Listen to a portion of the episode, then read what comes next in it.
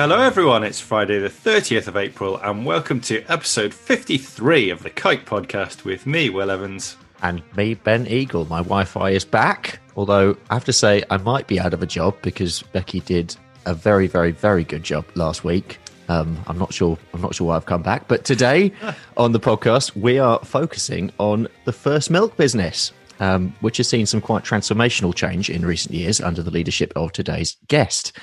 They've also made some quite significant environmental commitments very recently, and so we're keen to find out more about that too. We're joined by First Milk's CEO, Shelagh Hancock, and senior consultant at Kite, and now season Kite podcast guest, also David Keeley. Uh, we're also joined, as always, by everybody's favourite dairy market analyst, Chris Walkland. Chris, over to you for the Milk Market Report. Where are you this week? Well, I'm bringing you my report from inside a very large and special jar of jam, specially made on the First Milk kitchen table, and which is available to First Milk members today. Yes, folks, today. And that's important because for almost as long as First Milk has been in existence, its members have been promised jam tomorrow. But now it's here today. And we've got Her Royal First Milk Highness Lady Shelagh on the podcast to tell us a bit more about it, like whether the jam is strawberry or raspberry or even rhubarb. How great is that? And I do hope there's not too much mold at the top of the jam because it's been a long time coming. And I'm also going to take this opportunity to have a few strong words with Lady S today because those who have been in the industry a long time will know that First Milk has, until recently, been the most reliable of dairy companies. But it's not reliable anymore, alas. We could, for example, re- rely on it to be at the bottom of the milk price uh, league table. Not anymore. We could rely on it to make one cock up after another, which made brilliant material for a hack like me and my mate Potter not anymore. Now, though, First Milk is unrecognizable. It's consistently in the top ranking of payers. Over the last quarter, ranked number eight of 23 processes I track. And it's noticeable by its almost complete absence of balls up senior directors throwing dollies out of prams and directors going off message by saying hilarious things at conferences. It's just not good enough. And I know how badly you're going to feel about all of that, Lady Shelagh. Anyway, away from the jam and the self pitying lamentations and on to my report. And let's start with powders. Not a single powder price on the official listings moved down this week, and skim milk powder up moved up on a few contracts. And get this and call your kids down from their bedrooms and away from their Xboxes because they're going to want to know this. Dutch feed grade and food grade skim powder are the same price, and that rarely happens. And a good price too 2,500 euros. On butter, French is keeping the average EU price above 4,000 euros, but in reality, the price is around 3,9, which is where the current market is. So it's going to cost First Milk members a bit less to buy their buttered scones to go with their jam. And there are indications this week that butter is a touch firmer than last week. EU butter futures have dropped about 100 euros but are still ahead of the real market, again at 4,000 euros. New Zealand futures are about the same. EU skim powders are similar and about the same as the real market. This slight weakness on cheese in Europe, but that that uh, may well have stabilized. But Mott's is having a bit of a wobble there, I think. Not much, and not over here.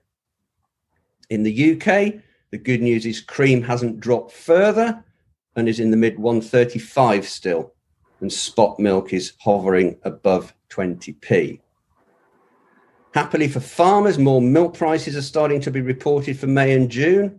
Arla is, of course, out of sight at 31.5p with a thunderous 1.3 pence rise. Dale Farm in Northern Ireland is up a penny at 30.6. Crediton's now at 30 after half a p lift. Muller up 1p uh, to 28.25, and South Caernarfon also up. More will follow, perhaps even First Milk. But maybe it shouldn't. No, don't do it, Lady S. Having been devoid of jam for so long, First Milk members need to be drip fed, or rather dollop fed, extra helpings slowly and steadily. Too much jam at once might be bad for them. Goodbye.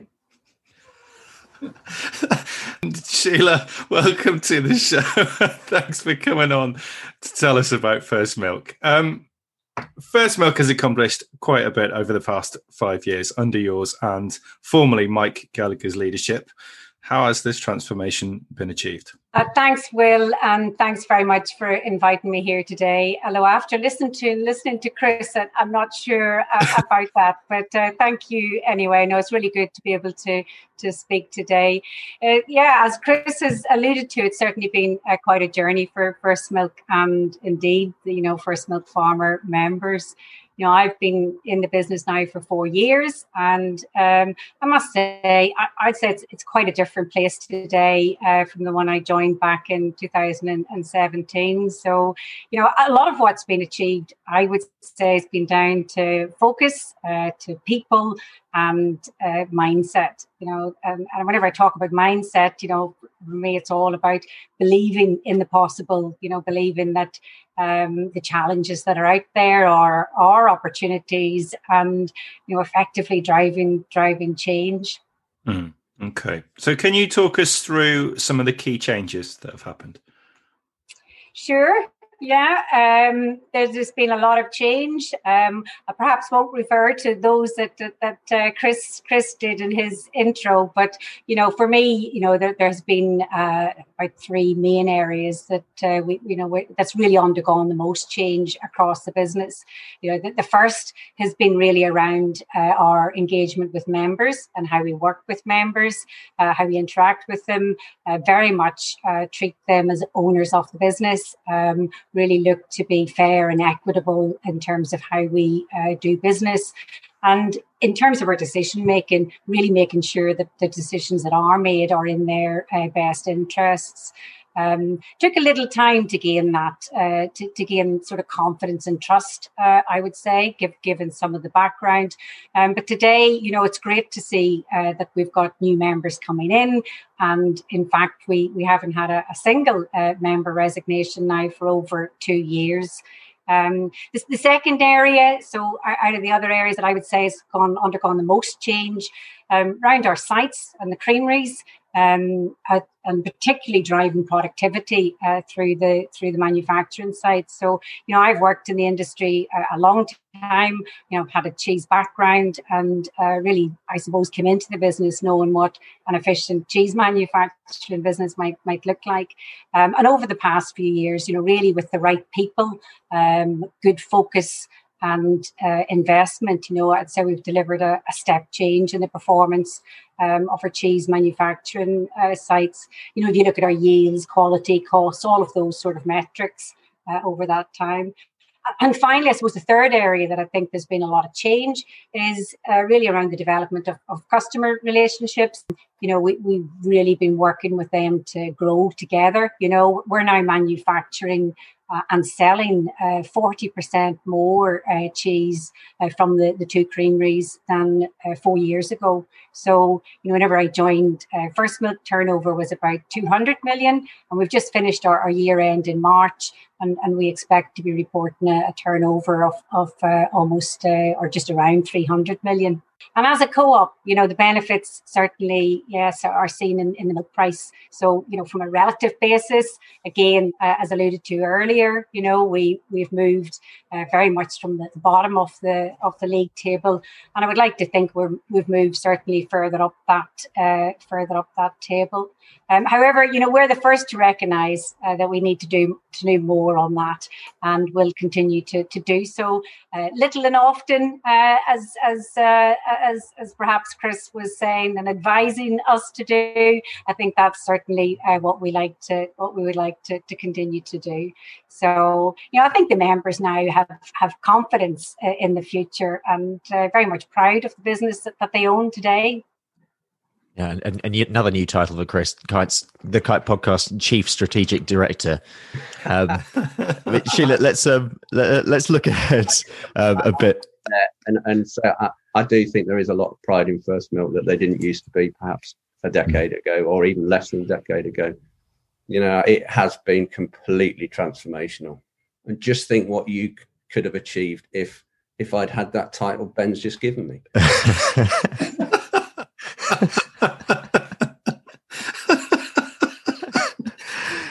Shelagh, let's let's look ahead a bit um, in terms of strategy. Um, uh, you've obviously been on this path. Do you think that you'll maintain the same strategy or similar to strategy in the medium to long term future, or do you think there are other new opportunities, especially um, given all the various changes that we've been discussing on this show, for example, over the last year? Ultimately, uh, you know, First Milk strategy, its vision is, is all around delivering prosperity. Um, you know, the main drivers uh, for us are around creating value and providing stability. Um, the strategy that we have adopted over the last few years, uh, I think, is working. Um, you know, we've recently announced uh, further uh, investment plans at the two creameries. So this year we'll be spending over 12 million pounds. That's a significant capital program going ahead. Um, that's going to open up more uh, capacity and it will deliver you know further productivity improvements. So so we're certainly planning to continue down the road that we've been on. Um, but you know absolutely for sure you know I, I'm not completely uh, blinded to to what's going on out there. You know, the world's changing uh, really uh, quite quickly around us, um, and dairy in particular, I'd say, is under the whole spotlight with regards to environment and and um, you know the climate side of things. And I think consumers, you know, are, you know increasingly concerned about um, the, the, environmental impact whenever they're making food choices. So, you know, we've also announced, as as um, you probably know, some ambitious plans on on net zero.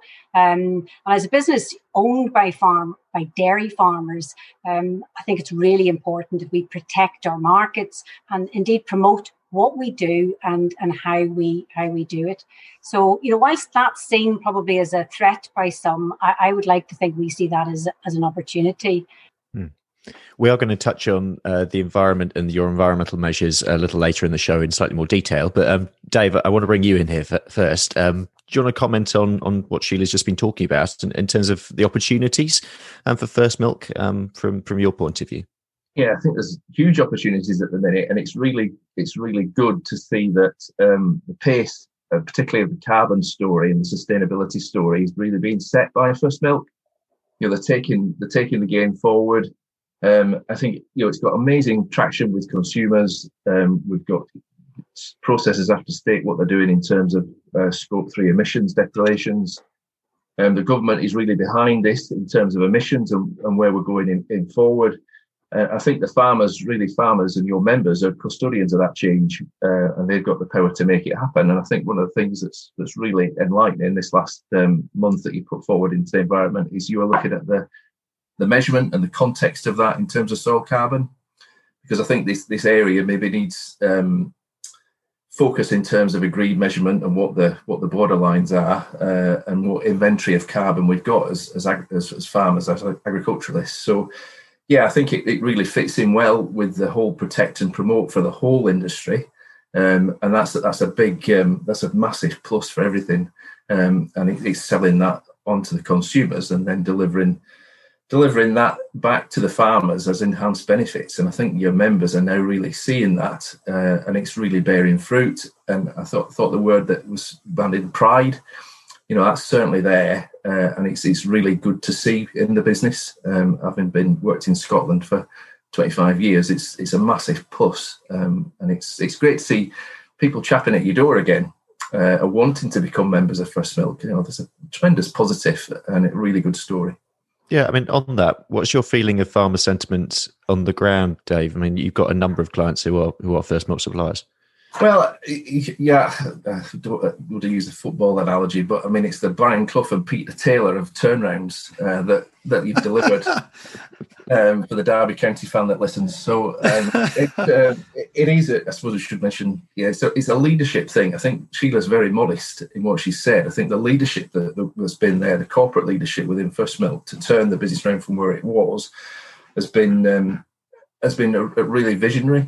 Um, it's a fantastic example of from where the business was. I mean, there was perceptions at times of it being on the brink, and it, that, that's moved really, really forward. There's been a lot of sacrifice in that, um, but successful into implementation and the rebound of a, a leaner, fitter business um, that's strategically well placed with its partnerships right across um, the dairy industry and food processing market.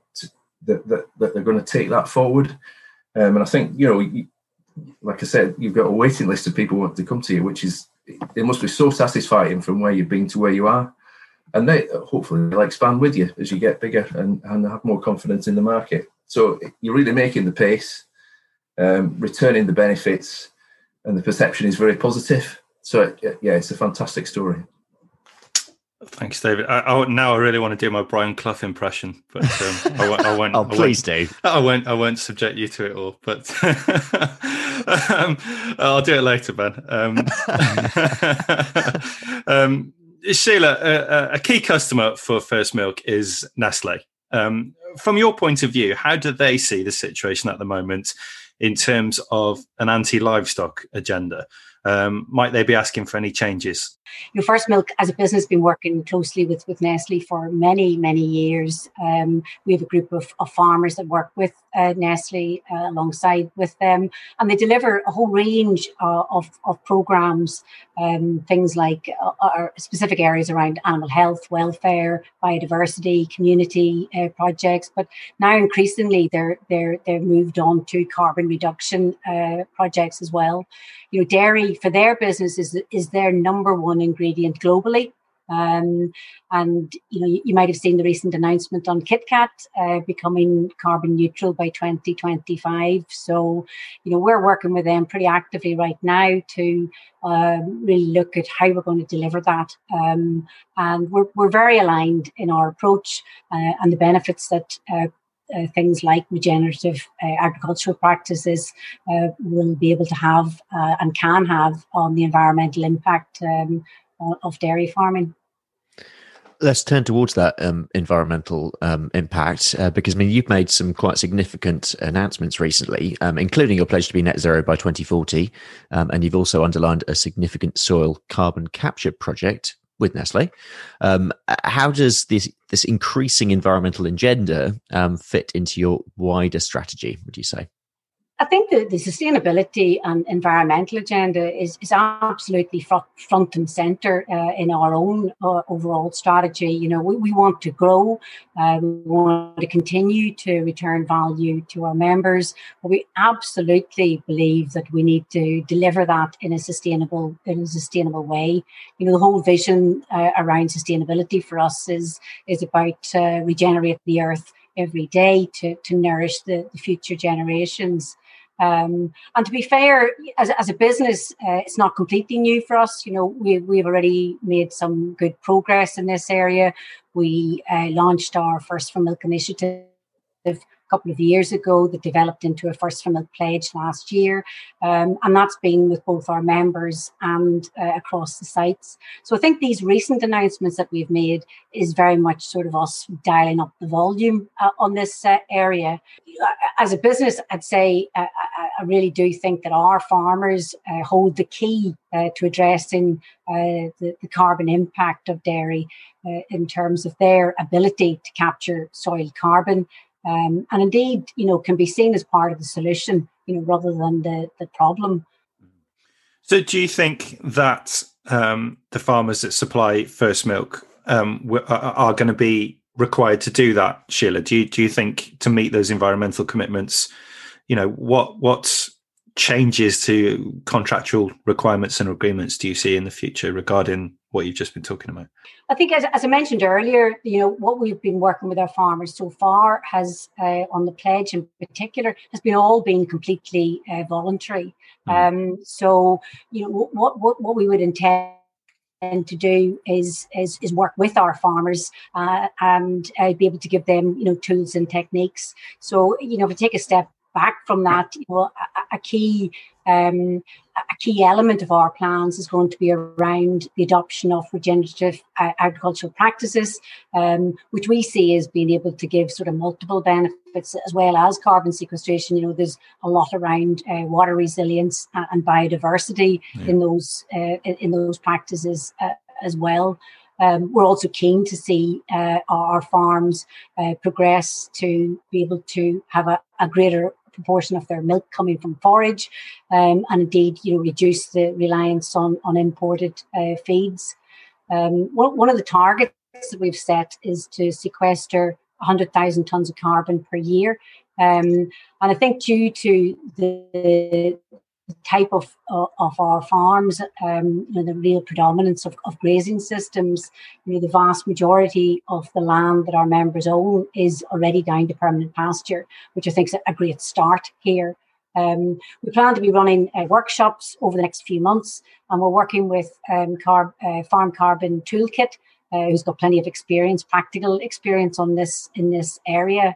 Um, and really, they're going to help us take and work with our members to be able to demonstrate practices that they can adopt that'll suit their farm and uh, system, so they're able to uh, implement these uh, uh regenerative practices uh, on farm to ultimately improve you know, soil health and, and, and, increase soil carbon.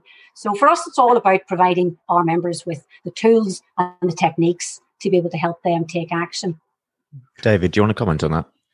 You know, it's a fantastic, um, fantastic to hear that, and it, it's really good in terms of um, your your your unique selling point as a business going forward. That that's that's there uh, for the consumer to buy into.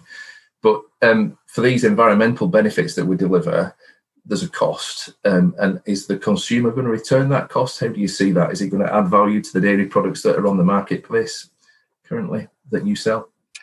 I, I think this is a whole. Uh, it's it's a really rapidly um, evolving market right now, and um, you know if you look at the if you take a step and look at the the, the national strategy by 2050, every part legally will will, will need to be uh, carbon neutral. So that's only going to come from two ways. You're either going to have to, uh, you know, acquire your your credit your your your carbon offset credits, or you're going to be able to work through the supply chain to deliver it. So I think there is a value in here. It's really how do we unlock that value? Regular listeners will um, will know that we talk about this subject a lot on the show. Um, the environment is definitely one of our one of our favourite subjects at the moment. Um, and David, while we've got you on, I'm just really interested in from the conversations that you're having with farmers. Um, how are those farmers seeing the increasing focus on environmental sustainability and what they'll be required to do? I think our enlightened farmers are looking at that in terms of the potential efficiency gains that they see, and they're seeing benefits from those economic benefits, real tangible economic benefits, and those efficiency gains. Um, so we've looked at productivity of soil and soil organic matter as being really important, and it's a really um, common sense approach. Um, this is what we should be doing. This is right. Um, you know, trying to reduce diffuse pollution, getting your nutrient requirement, crop requirement right, and, and, and thinking about the type of soils and managing those effectively. Um, I think going on from that, in terms of delivering environmental goods, um, there's a lot of pride in stewardship with farmers. If you scratch a farmer, you find a naturalist. You know, they're really conscious about their environment that they work in. Um, and I think we probably underestimate that. So the natural promoters of biodiversity. But I think probably as an industry, we need to sell that better. Um, you know, we need to tell them about the wildflower meadows, the hedgerows that we've planted, um, you know, what we're doing with ponds and wetlands and why why we're doing it. I mean, farmers have got a tremendous opportunity now through, I suppose, the ELM scheme south of the border, and there'll be equivalent north of the border and in Wales that are going to unlock that potential for farmers. So, I mean, you know, in telling telling the telling the consumer about that and, and, and making good on those tangible benefits, I think, are two key things that are, are really appealing to farmers. Fantastic. Well, um, that's all we have time for. I'm off to uh, scratch a farmer and find a naturalist. I don't know about the rest of you, but um, a very big thank you to our guests today, Shelagh Hancock, David Keeley, and Chris Walkland. Well, I'm off to go and try try try some of Chris's jam. It looks absolutely delicious. um, thank you very much for listening. Uh, we'll be back with you next Friday, but for now, it's goodbye from all of us here.